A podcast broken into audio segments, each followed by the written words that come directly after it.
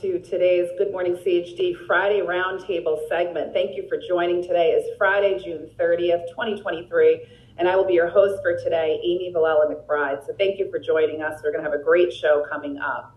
Uh, first, wanted to share some of our top news and headlines as we've been doing now in our morning show, bringing you the latest news from our defender. This was just published a bombshell study of the Pfizer COVID vaccine suggests that some people got highly dangerous shots while others got placebo. So, how many of us suspected this? Now we see it to be true. Uh, in the article, it further shares that Danish scientists uncovered compelling evidence that a significant percentage of the batches BioNTech COVID 19 vaccine distributed in the EU likely consisted of placebos, and the non placebo batches demonstrated higher than normal severe adverse events in the recipients, prompting the researchers to call for further investigation. So this is a fantastic article just published yesterday in the Defender. If you haven't read it yet, I highly suggest you do. Uh, the news originally broke by Kim Iversen, and this was actually a study that was published back in March but didn't get a ton of media attention, but clearly is now as they are um, looking to investigate into this further. Um, and according to Iversen, when she reported on it, she she suggested that many of these batches from the Pfizer vaccine administered to the public, up to as much as 30%, may have been placebos. But even worse, the evidence from this research points to regulators knowing about it and willingly administering them. So this was something that so many of us suspected as we saw, you know, so many adverse events happen to some people while others, you know, say they got the shot and were absolutely fine, left many of us wondering could they had in fact be getting placebos. So Great article in Defender. If you haven't read it, please catch up on that one. Um, another article we just put out in Defender about lawmakers investigating the teachers union interference with the CDC's pandemic school opening schedule and demand Walensky turn over her phone records. So this came out of the House Select Subcommittee uh, on corona, coronavirus pandemic, and they met on Wednesday, and they gave the outgoing uh, CDC Prevention Director Rochelle Walensky until July 12th to turn over her phone records involving the American Federation of Teachers President Randi Weingarten. So we had this live on CHD TV. We've been sharing almost every uh, you know select subcommittee hearing that's happening. This was you know definitely a pressure cooker for Walensky, but of course she's just saying they had to do what was best you know in order to protect the kids. Of course, there's no you know admittance or account wrongdoing here.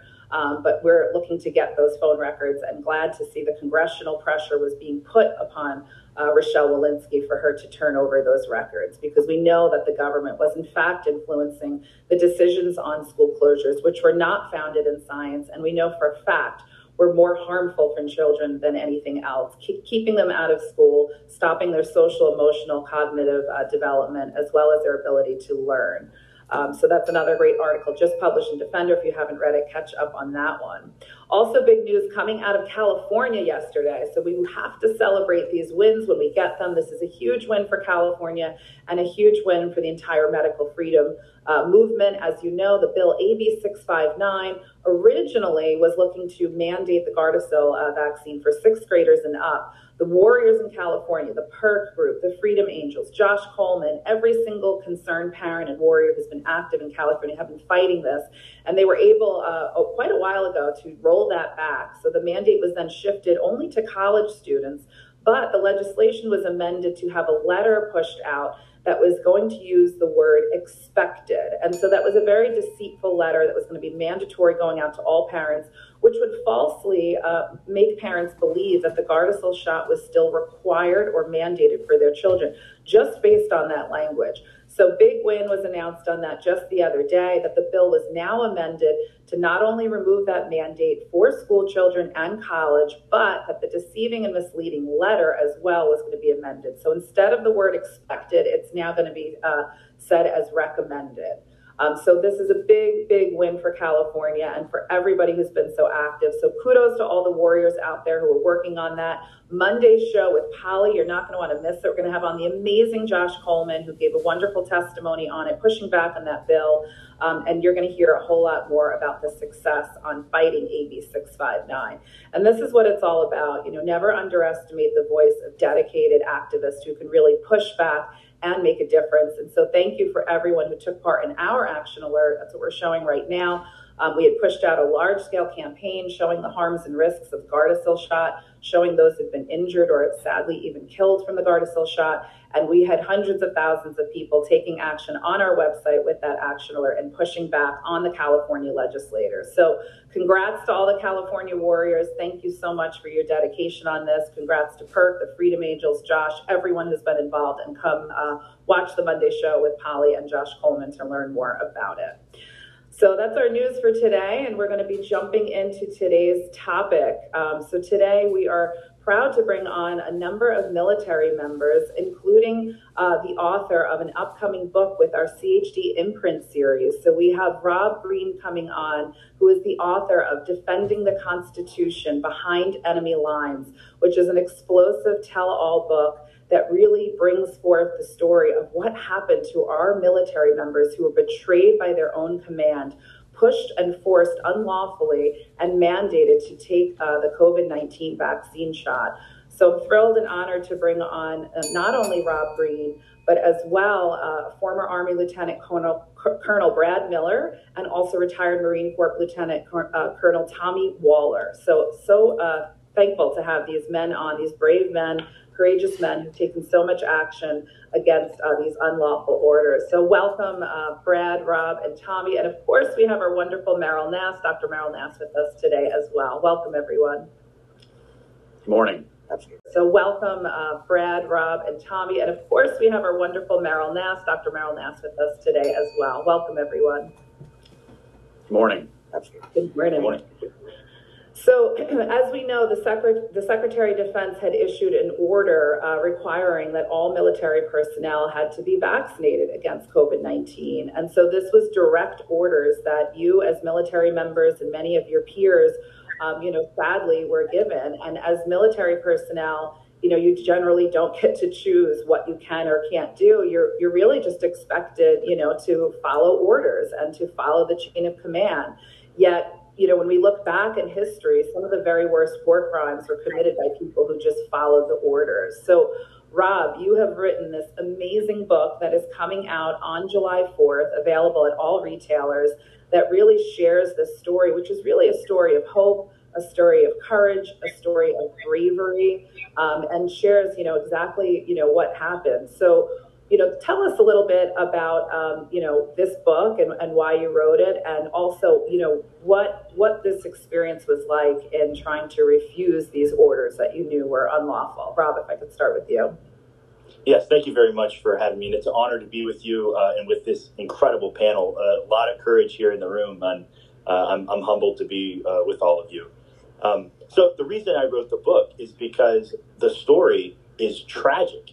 Um, individual service members forced to do things that were against their conscience and against their better judgment, and they were not given an option. We were not given an option uh, to even question uh, the legality of, of the order or the constitutional rights of individual service members.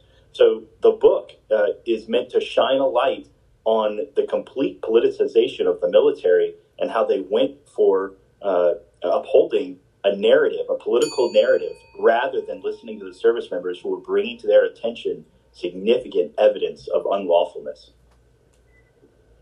And Tommy, would you like to share some perspective? You know, I'd love to hear, you know, from your perspective, you know, how, how were you able to navigate this? And when do you feel that it was, you know, appropriate to push back on what you knew deep in your heart was just wrong and, you know, immoral?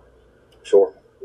Well, I'll just re- rewind the clock a little bit, right? So it's Independence Day uh, weekend coming up, and it was two years ago that very at that very same time uh, where I started my most significant research on this issue of the vaccine. I was in command uh, of the Marine Corps Reserve's only uh, independent force reconnaissance company, uh, and it was my responsibility as a commander to really look at uh, this you know, vaccine that was being pushed, it hadn't yet been, uh, the order had, had not yet been given, but we were, of course, being told, hey, it's coming. You, you may as well just go ahead and get vaccinated now. And I thought to myself, you know, I need to do the due diligence to look into this and see, you know, whether or not this makes sense, both from a, a, a medical perspective and also, of course, a legal perspective, but I started with the medical side. And I'm not a doctor, right?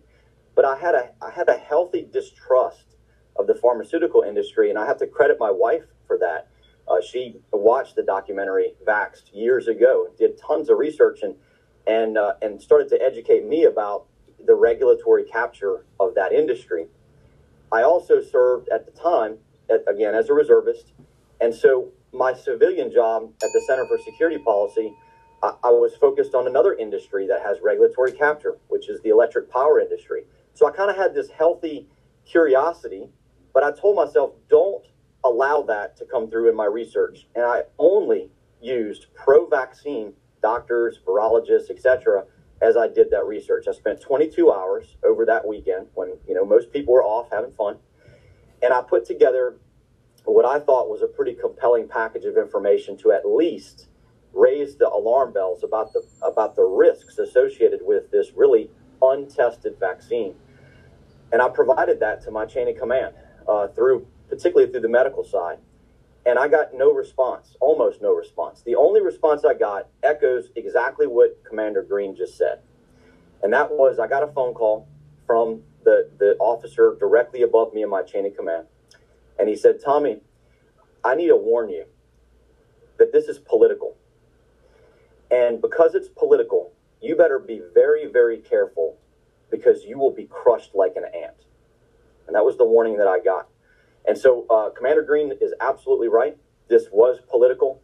Uh, it, it, has nothing to do with the readiness of the force when it comes to health. If it did, then of course uh, the, the mandate would have stopped as soon as we figured out that the vaccines didn't work and as soon as we started to see the catastrophic health effects that it caused. So uh, I'm, I'm just really, I feel blessed that Rob has had the courage to, to write this book because it exposes the terrible things uh, that our military leaders have done to the force. Wow, wow. Thank you for sharing that. Crushed like an ant. I mean, as as suspected, we knew this was so political and not, you know, uh, founded in science, you know, morality in any way. Um, you know, this is a difficult thing, I would imagine, for so many military members to go through because here you are putting your lives on the line every single day in order to defend our country and our freedoms at the same time while it's being robbed from you from those you know of your of your higher ups in command. That has to be a, a very awful situation we put in. Um, brad i would love to hear from you a little bit in terms of what your experience was like in dealing with this as well. Yeah thanks so much. Good morning and uh, i really appreciate you having me on and and um, I feel honored to be with this prestigious panel and just standing shoulder to shoulder with all of you in this fight. So, just a little bit about me, very, very quickly. Uh, again, I'm Brad Miller. I'm a former lieutenant colonel in the United States Army. Um, I was a battalion commander in the 101st Airborne Division when the mandate was implemented to get the uh, the COVID 19 vaccination.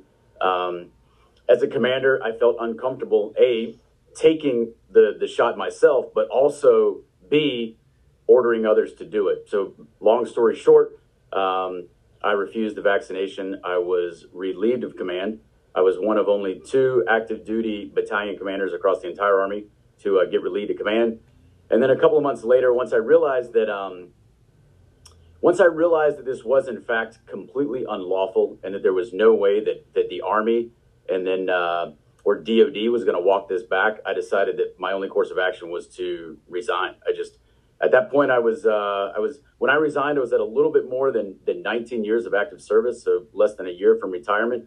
But for me, I just felt like I, I can no longer be in this organization because um, this organization no longer follows the values that it purports to follow, the values that it purports to have imbued its service members with. So once I realized there was a, a misalignment between my own values and the uh, and the values of DoD, I decided that the only course of action that I personally could pursue, other people have pursued other other other options, and I respect that, but personally, I, I decided to resign. What a lot. Pursued other other other options, and I respect that, but personally, I, I decided to resign. What a loss for for our country, uh, you know, and for the military. Uh, Meryl, did you want to add any comments? Yeah, thanks. So, um, so Brad is very selfless because in the military you get a, a, very very valuable pension once you have put in 20 years and so virtually everyone when they're at 18 19 17 years they're going to stay in, they're going to suck it up, they'll do whatever it takes to get to the 20 years and collect their pension, which I believe is still half of their salary basically for the rest of their life. Um, so he retired at 19 years, lost this benefit, which was probably worth more than a million dollars to him uh, because he could not tolerate what the military was doing. The military did exactly the same thing with the anthrax vaccine 25 years ago. Um, they knew it had not been uh, properly licensed. They knew the procedures they were using were not proper. They knew it had not been tested and shown that would actually prevent anthrax in a military situation. But for, uh, we can call them political reasons, we could call it corruption. You know, there's a lot of names for what's going on, but people in power decided that people under them didn't mean anything. And if they were going, and it didn't matter that they were going to order them to do something that was not going to help them and could very well disable them or kill them. And it didn't matter, they were going to order it anyway. And, and we can postulate what all the reasons were for that. But it happened with the anthrax vaccine, it hap- it's happened with the COVID vaccine, and it still could happen with other vaccines. Um, I'd like to go back a little bit. Now, I believe that in December of 2020, the military, the government, Pfizer, the other manufacturers knew that the vaccine was not going to prevent spread because it was admitted in an FDA advisory meeting on the 10th of December 2020 that experiments had been done in monkeys and it did not prevent spread in monkeys, and that no human experiments had therefore been done. But by August 1st of 2021, Boris Johnson, the Prime Minister of the UK, and Rochelle Walensky, the head of the CDC, both admitted that the vaccine did not prevent spread. Preventing spread is the only justification there is for ordering someone to have the vaccine. You can only ethically, morally, scientifically demand someone be vaccinated if it's going to stop them from giving the disease to someone else. If it doesn't stop the spread, there's no justification to require it. You're saying, well, maybe this shot will help you, it's not going to help anyone else, and I demand you have it. Well, what if the person says, look, I'm happy to get the disease. I'm, I'd rather have the disease than the shot. I'd rather take my chances. You see, that that should be ethically and morally and scientifically the decision of the person who is being asked to submit to a vaccine. Um, so, anyway, the, everybody knew it did not stop the spread.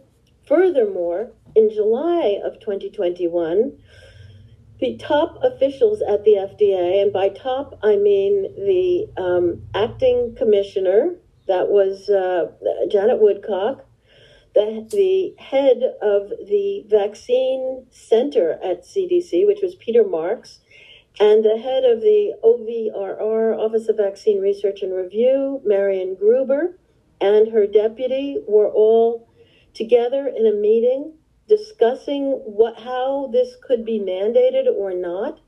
And the fact that the federal government was telling the FDA they needed to issue a license because they did not believe the vaccine could be mandated under EUA by law.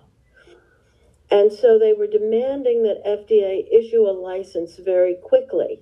And Marion Gruber was fighting back, saying, no, we can't get it done when you want. And furthermore, she put in an email to her super to her superiors that they believed that there could be no mandate without a license. What happened? Marion Gruber and her deputy were forced to resign or were fired at the end of August. And on August 23rd, FDA issued a license for the Pfizer COVID vaccine.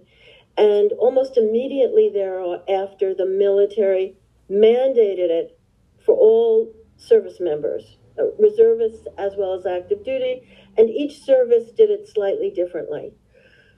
So if, if you go back to this timeline, FDA knew that they couldn't mandate without a license. They knew they could not properly license it by August.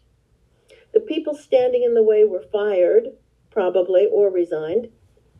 The FDA issued the license improperly, and then the military mandated, and everyone knew it was not going to prevent spread.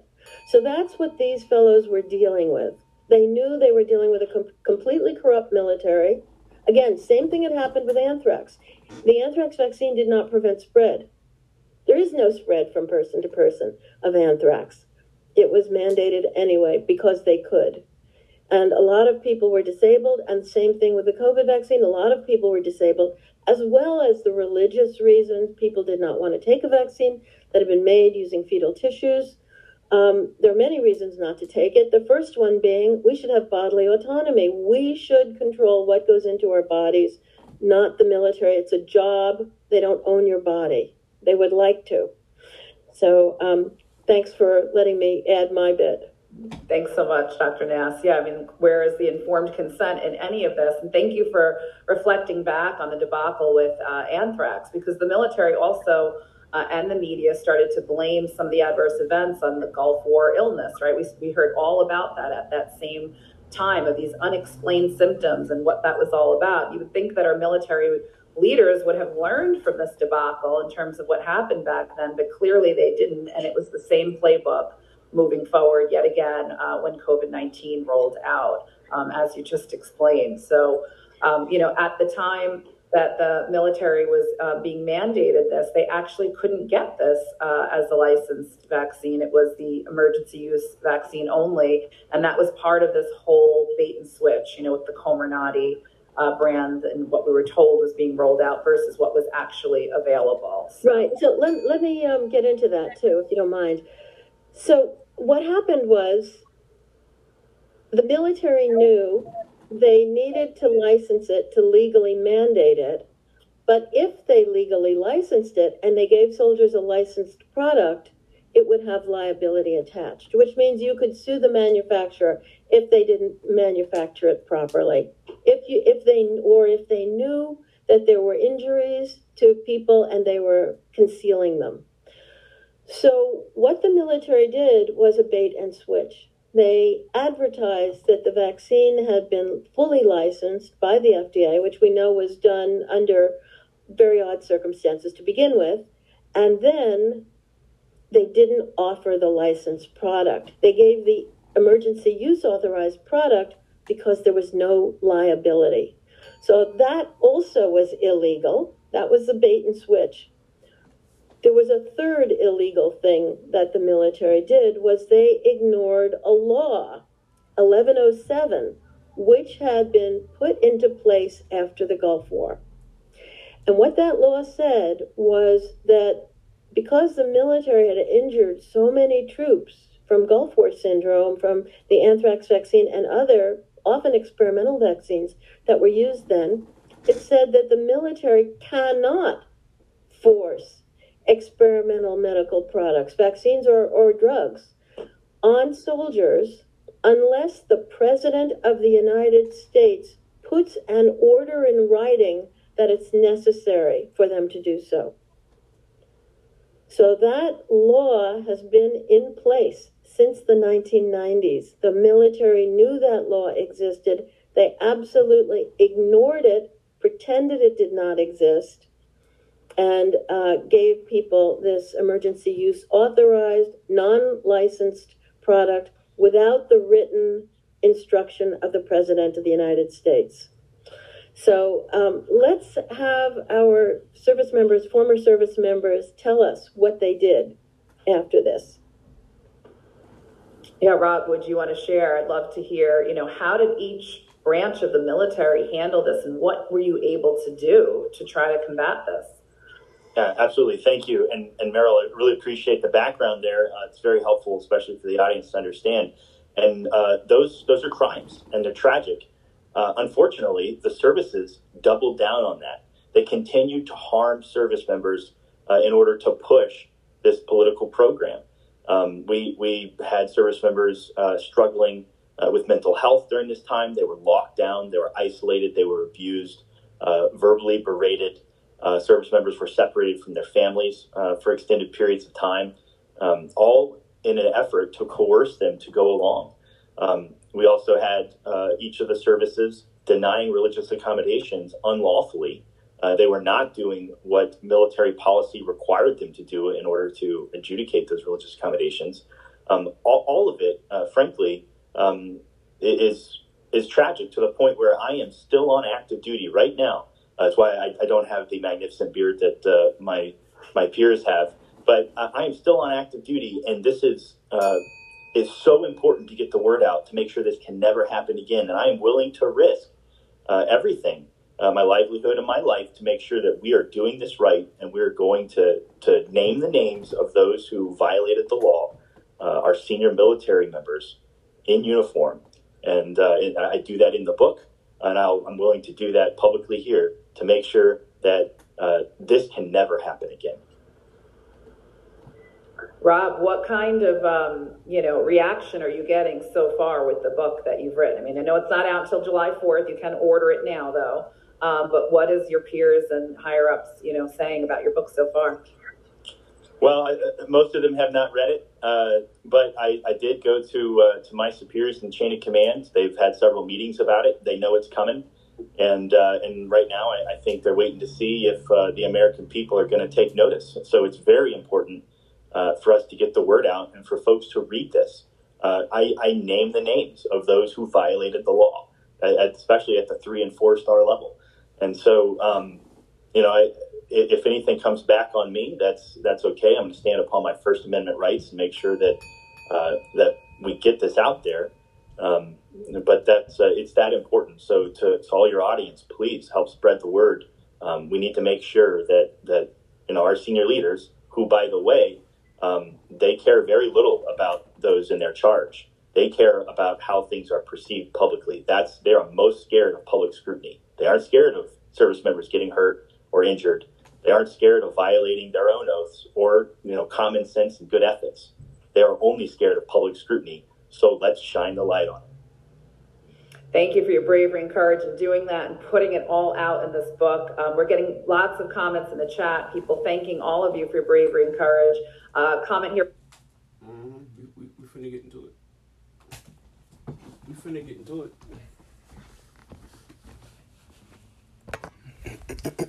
Let's shine the light on it. Thank you for your bravery and courage in doing that and putting it all out in this book. Um, we're getting lots of comments in the chat, people thanking all of you for your bravery and courage. Uh, comment here from Jacqueline P saying, God bless our military. I have nephews that are still in the Navy and I cannot wait to read this book. So uh, we ask all of our viewers, you know, to uh, spread the word about this amazing book and you can order it now. It's coming out July 4th. Um, Tommy, I'd like to hear from you. How, how is this treated in, in the Marines? You know, were, were each of the branches similar in how they treated it, a little different, and uh, what how did this impact you while you were still in, uh, in service? Yeah, I'd like to. I'd actually like to get back. Remind me at some point. Get back to the comment from our viewer about God bless the military, because this is a spiritual battle, uh, and there's something I want to say about that. But to answer your question first about the Marines, the Marines were the most enthusiastic that I could tell about making sure that the penalty for not taking the vaccine or not violating U.S. law by enforcing it as an, as an officer, that that penalty would be as severe as possible. Let me explain for just a second what I mean by that. When a Marine is separated from the service, there has to be an administrative process, and there's a code that's associated with their separation, whatever the justification is for their separation. And when you look at the Uniform Code of Military Justice, the UCMJ, and you look at this scenario that they put us in with the vaccines and those of us that were refusing them for whatever reason ethical, philosophical, religious, medical, whatever the reason may be the UCMJ has a couple of codes that would be the right codes to use. One would be refusing inoculation. You could separate someone from the service for that. The other one would, would be refusing medical treatment. Okay? The Marine Corps didn't choose those two codes. What the Marine Corps chose was commission of a serious offense. That was the code that they assigned to the separation for service members who refused the vaccine. Commission of a serious offense, this is on par with misconduct like rape and theft, sexual assault. And so, what does that tell you about the United States Marine Corps leadership right now? You know, my own religious accommodation that I submitted, I, I thought, you know, as the commander, as the, the eyes and the recon community, as the eyes and ears of, of the Marine Corps. And I thought, as the commander of the reconnaissance community, that if, if I made sure my own religious accommodation request was so professional and detailed that maybe it would make some difference for the rest of the Marines under my charge. What did the Corps do? They denied in mass those things. On what day? November 10th, 2021, the Marine Corps birthday. So the United States Marine Corps leadership, right now, at this very moment, is complicit in crimes, the crimes that are pointed out in Rob's book. Again, this book is a must read for anyone in this country who cares about saving the Republic. And they know what they were doing, and they did it willfully. And, and again, I can come back to what I really want to talk about in a moment with respect to that comment about God bless the military, um, because at the end of the day, it's a spiritual battle. But let me let me turn it over to our other guests. I couldn't agree with you more about that, Tommy. We'll definitely, I'll, I'll come back to you with closing thoughts and we can uh, end the show on that type of discussion because I couldn't agree more. Uh, Brad, I'd like to hear from you in terms of, you know, what was this like for you while you were still in the Army and what coercion measures were they trying to take? Yeah, thank you. So first, let me say that uh, I'm going to echo what what Tommy just said about how um, Rob's book is just tremendous. So I, I, count myself fortunate enough to have received an advanced copy so that I could go through it and read it. And um, I, I mean, we're not exaggerating when we say that this book is really going to cause you know more cracks in the narrative. I mean, the narrative is already basically collapsing, but just kind of with within the military, all of these cowardly so-called leaders that um, that thought they were doing the right thing by just passing down unlawful orders. A lot of them are, some of them are going to see their names in the book written in black and white, but others are going to realize that the exact types of activities that uh, that Rob Green heavily and rightly critiques in his book, they participated in. So we got a lot of leaders, and in the military, the most important type of leader is a commander. So a commander who is in charge of his troops. You know, he owns the mission for the troops you know, uh, the equipment. He has, um, he exercises authority with the uh, Uniform Code of Military Justice over his troops. And, and I believe in all of that. All of that is correct. But what we have throughout the military are a bunch of cowardly commanders who are too in love with their jobs, too in love with that title of commander, too in love with that plaque above the door to their office that says commander, and they don't understand how to command at all. They, they, they do not understand the, uh, the troops, the service members, America's sons and daughters that have been entrusted to their charge. And they have violated the oath. They desecrate the very uniform that they wear. Now, I understand I'm speaking very strongly. I'm speaking very strongly because I care a lot about this. You know, as does Rob, as does Tommy, as do your viewers. You know, so so I really appreciate the uh, the couple of minutes that you've given for us to kind of explain just how significant this is. Because I think we have to ask ourselves, why the military? Why was the military targeted not with a measure of readiness, but directly with a measure of anti readiness. Because many of us forecasted exactly what was going to happen. We knew that this was going to cause far more destruction to readiness than so called COVID. I mean, we, we, we knew that. Many of us were very wary of this. And there were some doctors and scientists that were actually sounding the alarm, even within the military, before the mandate came out. And then once the mandate came out, what happened?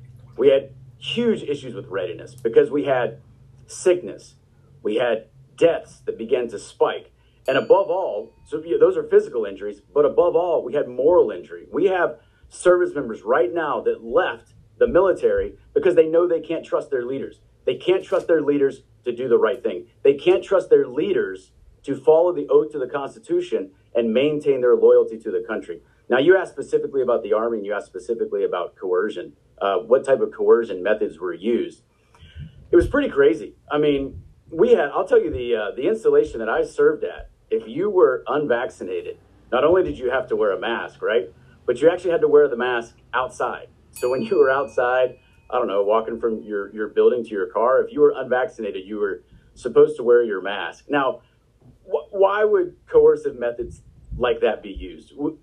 many of us know that the, the, the provide or the uh, the mask provided no benefit, but even if you believe that it did provide some benefit, why would you have to wear it outside walking alone? I mean, it just makes no sense. So it's just ridiculous tactics like that that were used specifically to make life unbearable for those who were unvaccinated. And did those coercive methods work? Yes, they did. There were plenty of people who held out, and then life just became just intolerable for some of these individuals. They just they couldn't stand being marginalized. They couldn't stand being ostracized by their peers. They couldn't stand having um, extra restrictions placed on them when they wanted to go on leave or take a pass, or like I said, wearing the mask, or at least on my installation, wearing the mask even outside. Um, these added up, and you did have individuals who eventually cracked. They had held out until they didn't, and they went and took the um, and eventually, you know, took the shots. Um, let me say that uh, back in the days of the anthrax vaccine mandate, the same thing was going on. And so, what, how soldiers, so the best soldiers were the ones who refused because they were the ones who were paying attention. They were learning about how the shot didn't work and how it could really badly injure you. And so these are the people the military should have wanted to keep in. But instead, the military was selecting for yes men. And the military has selected its commanders, the top, the generals, the colonels, as yes men. These are not the people who know how to win a war, which may be why the United States doesn't know how to win wars anymore. But um, in those days, they would deduct a month's pay from a soldier if they refused to be vaccinated. They would um, give them extra work to do. They would, uh, in some cases, hold them down and vaccinate them. They would lie to them. So when we went to court and we had a judge um, take away the license so that it couldn't be mandated and it became voluntary, the, miller, the military wouldn't tell the soldiers that and kept trying to make them think it was mandatory and that they had to be vaccinated anyway. And then we had to go back to court and say, look, the military is not follow judge. You know, they're not following your order and they're pretending it's still mandatory. And the judge then ruled that there had to be a copy posted of his order in every vaccine clinic in the entire military so that every soldier could read it on the wall that they were not required to take this vaccination. Um, there were there were all sorts of crazy punishments. Um, I believe that the anthrax vaccine program 25 years ago was basically the dress rehearsal for COVID. And the military tried to see what were the most effective ways to force soldiers to do something they didn't want to do, and the best ways to identify who was going to fight back and get rid of them. Um, so I think that's what we've had happen again. And I want to say that these um, military service members, retired or active, have not even told the audience how horrible it was. People were restricted to their base, couldn't see their families for months at a time. Um, they, the military tried to make their peers, the people in their company, the people in their unit, treat them badly. There, there was um, a lot of emotional, deliberate emotional um, abuse heaped on people who refused the vaccines in the military. And so I appreciate that, that you haven't gone into the details of this, but the audience needs to know that the pressure was absolutely enormous. Rob, do you want to share any more in, ter- in terms of that and what how you've covered it in the book? Absolutely you know, and Brad spoke a little bit towards uh, t- to moral injury, um, but we saw that that moral injury, those harms being inflicted, the isolation and the abuse, um, become physical. And uh, so, just comparing, for example, the uh, the difference between the deaths due to uh, the COVID virus. Uh, or allegedly due to the COVID virus in for military members, compare those numbers to suicides, completed suicides is shocking. And I speak to this in the book. Um, we had uh, 96 deaths due to the virus, allegedly, uh, in the course of three years. In that same three year period, we had 1,460 completed suicides during that same period of time. Our, our senior leaders were focused on the wrong pandemic. We have a mental health pandemic uh, that they exacerbated. Um, we even had a whistleblower approach, and, I, and I'll start name dropping. We had a whistleblower approach approach the chief of naval personnel at the time, uh, Vice Admiral John Nowell, and show him this difference between the the suicides and the deaths. And at the time, I think there was only 20 or 30 deaths uh, allegedly due to the virus, and the suicides were skyrocketing.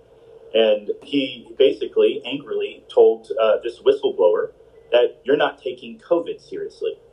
Well, I'm, I'm telling all of our senior military leaders, you are only taking a political agenda seriously, and you are not taking the mental health of those in your charge seriously.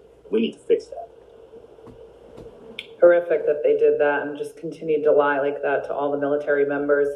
Um, and thank you for naming all the names in your book. I know you definitely lay it all out. I mean, it is an explosive tell all. You name the names, so anyone reading it will see who's been behind this, who's responsible for this, who should be held accountable for this, and who is um, really putting our nation at risk, as you guys talked about.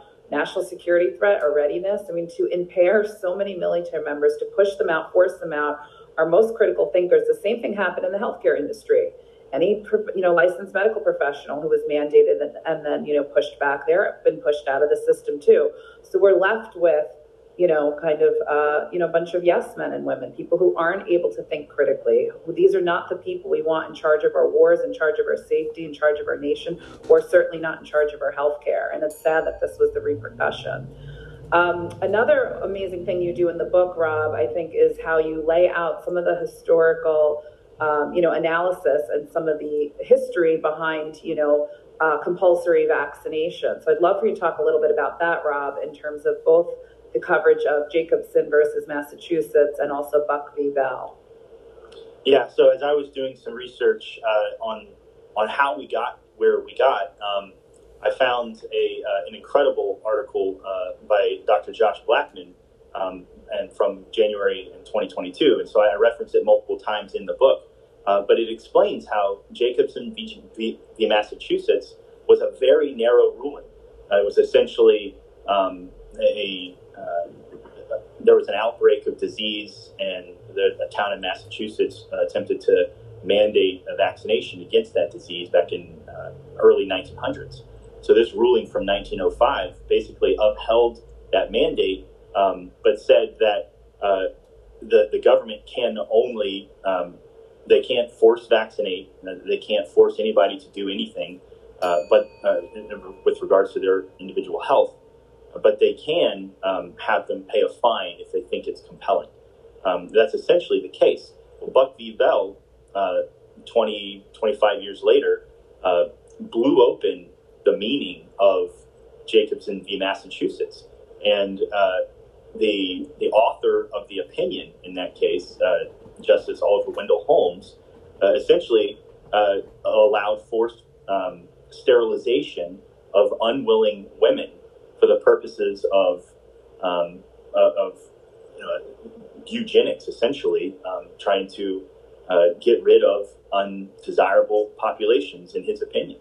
And so, um, you know, he only cited Jacobson v. Massachusetts, completely changing the meaning of that original vaccination case. And so at this point, when folks are mandating products, they're standing upon the shoulders of a absolutely horrific and tragic uh, um, precedent set by Buck v. Bell to do so. That still has not been overturned. Uh, that the government can force sterilize someone that they think is undesirable. Meryl, would you like to share any additional perspective on both of those um, cases? Yeah. So in the um, Jacobson decision, it was a, it was smallpox vaccine, and there was a smallpox outbreak, and the um, minister uh, Jacobson and his son uh, didn't want to be vaccinated, and the court ruled that yes, the mandate could go forward, but they would have to pay a five dollar fine, which in, is about I don't know, one hundred fifty dollars today. So, a relatively small fine to not be vaccinated. The court also said basically that the state could not take extreme measures to force, that there might be a situation um, in which the the state was asking for something in an extreme way and that that was not proper. Um, so it was really not the kind, if you read the whole decision, it was not as construed today that it can be used to force any vaccine on anybody. You know, you call so, you make a liquid, you call it a vaccine, and now you can inject it into anyone um, as long as the government says so. Um, and the only reason these mandates are able to to happen is because the manufacturer and the government have made sure they have no liability for the injuries. So if they were responsible, if the, the US government or Pfizer or anyone else had to pay for the people who are being damaged by vaccines, there would be no mandates. So the reason they can have these mandates is because under EUA, nobody's responsible. They basically you're on your own. You can apply to get some money from the government if you're injured. And so uh, about 8,000 people have applied in the United States, and the government has paid out three or four of them, uh, averaging about a thousand or several thousand dollars a piece, less than $5,000 a piece for people who are extremely injured by myocarditis, for example, from the COVID vaccine. So that's so the likelihood of you collecting anything is almost zero. And if you do collect something, it's going to be very little. And that's why there can be COVID mandates. Um, of course, there, there, were none of these compensation programs at the time of Jacobson.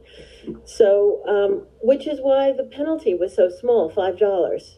Um, with Buck versus Bell, the, the whole country was un, in the thrall of eugenics. So it was believed that um, three, I can't remember, was it Oliver Wendell Holmes? Some famous jurist said three generations of imbeciles is enough. Uh, and um, so people who were deemed to be less worthy should be sterilized. And there were many, many people, I mean, tens of thousands of people sterilized. I think 60,000 people in California alone were sterilized over a period of several decades. And the sterilizations in California continued up until about 2000 of women in prisons. It's extraordinary. This has been going on for a long time. And um, there really isn't any moral or legal justification for it. It's, um, it's a punitive measure that uh, states have gotten away with because the, there is law there that allows them to do it. So um, when you have laws that allow the state to decide who should and should not procreate, we're in trouble.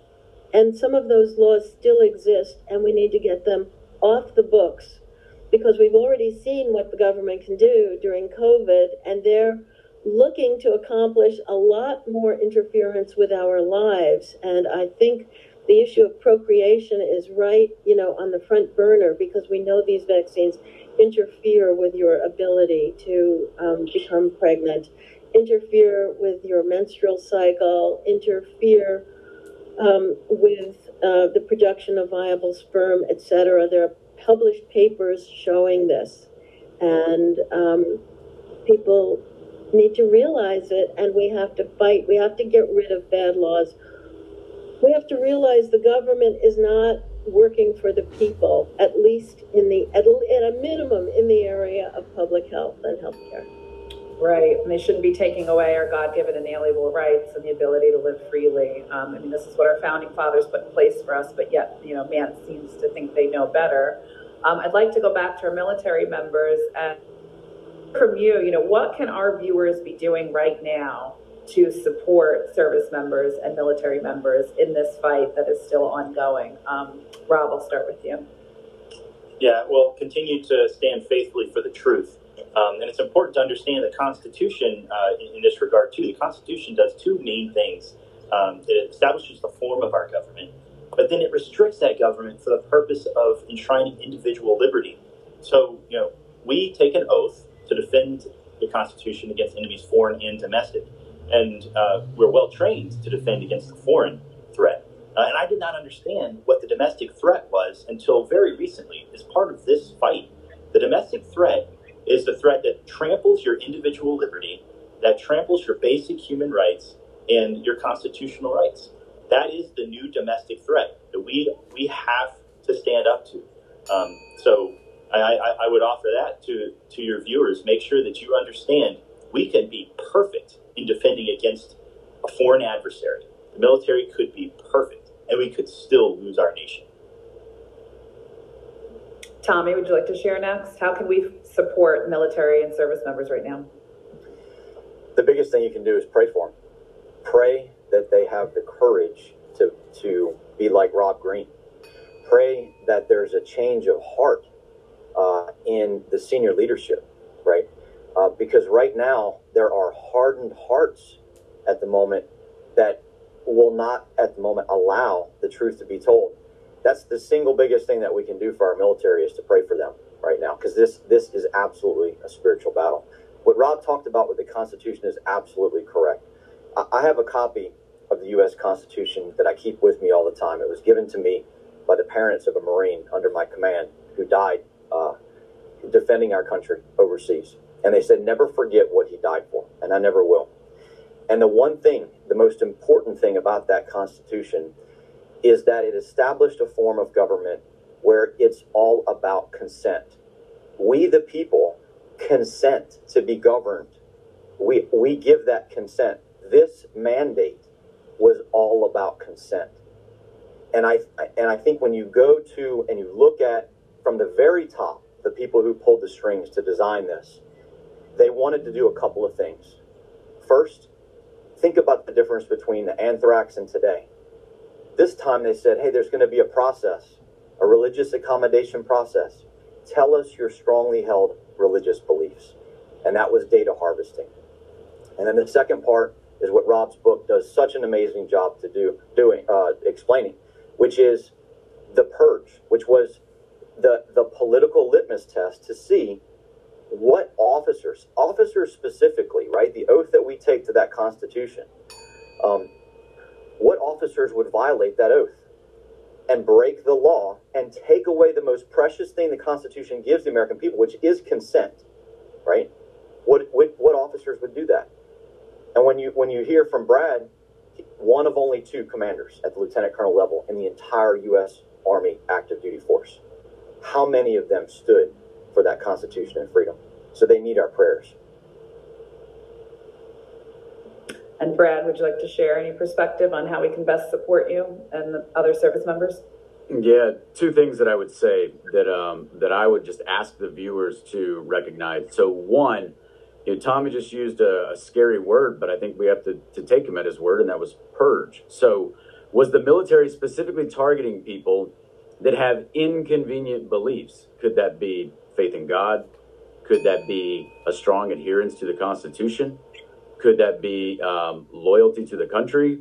I mean, could that be critical thought, unwillingness to go along with unlawful orders, even under extreme duress? I mean, what exactly, what, what were the type of people that they realized had to be outside of the military? So that's one. The second thing that I would say is we have to get more people to realize that when it came to this mandate, this mandate was not about the greater good versus the law. No. No, this was something that they could only do illegally because it made no sense morally, it made no sense scientifically. And, and many of us knew that. They had to use a bait and switch. And we need people to realize that, you know, in the, in the military, are you expected to follow orders? Yes, you are. Can you not follow an order just because you disagree with it? No, you can't. Can you not follow an order just because you think it's dumb? No, you can't. So, generally speaking, you are expected to follow orders, even if it puts your own life at risk. That's part of being in the military.